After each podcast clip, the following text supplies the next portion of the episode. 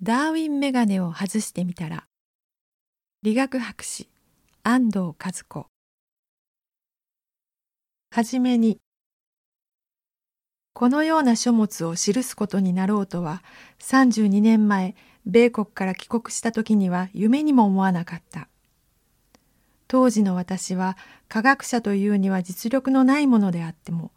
生物科学研究に生きがいを見いだし研究に没頭して生きていた生物の営みは外から眺めていても見飽きることがないまして内側の構造や生理機能を細胞レベルでさらに分子レベルで研究すると未知と神秘が無限に広がり先に進めば進むほど脅威の世界が前方に見えてもっと前へ進みなさいと研究者を招くのである。そのような生物の世界に魅了された私は酸素呼吸をする動物にとって大切なタンパク質の一つにちょっといたずらをして傷をつけるとタンパク質の立体構造工事構造はどうなるか構造の隅っこがちょっと変わると呼吸という大切な機能がどうなるか専門外の人にとっては面白くもおかしくもない課題を夜も寝ないで研究をしていた。もう30年から40年以上も昔の研究についてさえ今でも当時の資料が出てきたらすぐに研究発表ができると思うほど詳細まで鮮明に覚えている。たとえ昨日の夕食に何を食べたかを忘れることがあったとしても。さて自然科学が花開いた20世紀もあと20年も残っていなかった頃親から子へ子から孫へと伝えられる遺伝情報になっている DNA の詳細な化学構造の解析。ゲノム解析が破竹の勢いで進んでいた。遺伝子の本質である DNA の構造はどのようなタンパク質を合成するかという情報を担っている。例えばある DNA 構造は赤血球の赤いタンパク質であるヘモグロビンを構成するための情報であり別の構造はインシュリンを合成するための情報であるように定まった DNA の構造がそれぞれ特定のタンパク質の整合性に対応するのである。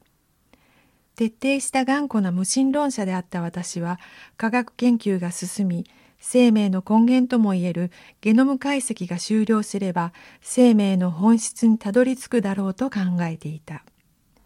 しかし人の DNA のゲノム解析の進展に伴ってその構造がどのような情報を担っているのかどのような生理的性科学的意味があるのか全く判別できない箇所が存在することが分かってきた。したがってこれらは当初無用のものが混じり込んだもので何の役にも立っていないという意味でゴミの DNA ジャンク DNA だと科学者は考えたのである。ところが解析がどんどん進むにつれて DNA 全体に占めるこのゴミの比率があまりにも大きすぎることに研究者たちは頭を抱えた。生命の本質だと思っていた DNA がゴミだらけとは生命の本質を探るはずの生物学がもう一歩というところまで肉薄した時点で理解できない構造が大量に存在することが明らかになったのである。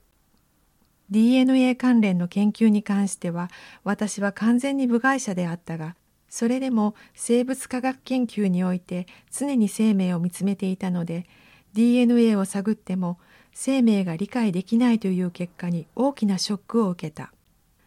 貧乏ではあっても温かい家庭で育まれ優れた良き友人先輩先生に恵まれ社会の片隅の研究者として自信を持って生きていた私がゲノム解析の結果から人生の意義目的命とは何ぞやという大命題を改めて問い直すことになろうとは夢にも思っていなかった。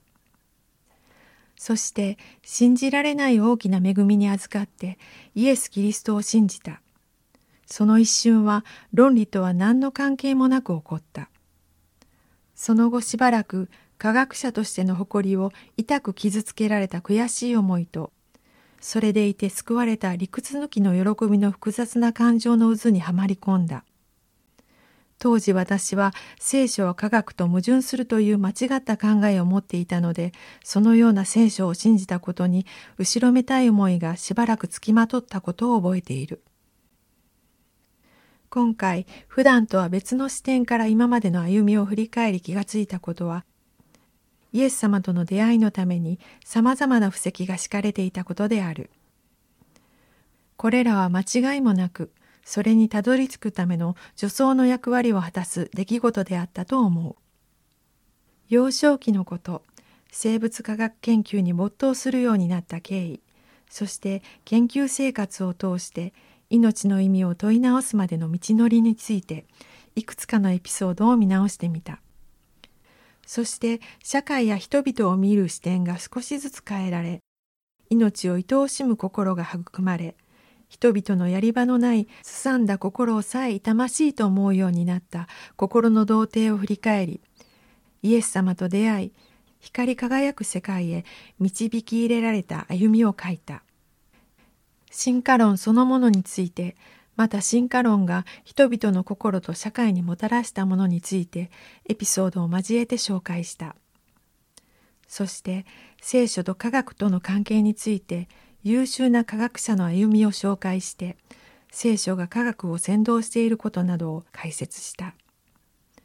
論理的科学的であるということとキリスト信仰は矛盾しないこと創造された世界のことなどについても述べた。聖書に立った信仰の確かさ素晴らしさ明るい希望キリストから送られる愛が人々の心に響きますようにという切なる祈りを込めてこの書を読者に捧げる。2006年12月安藤和子。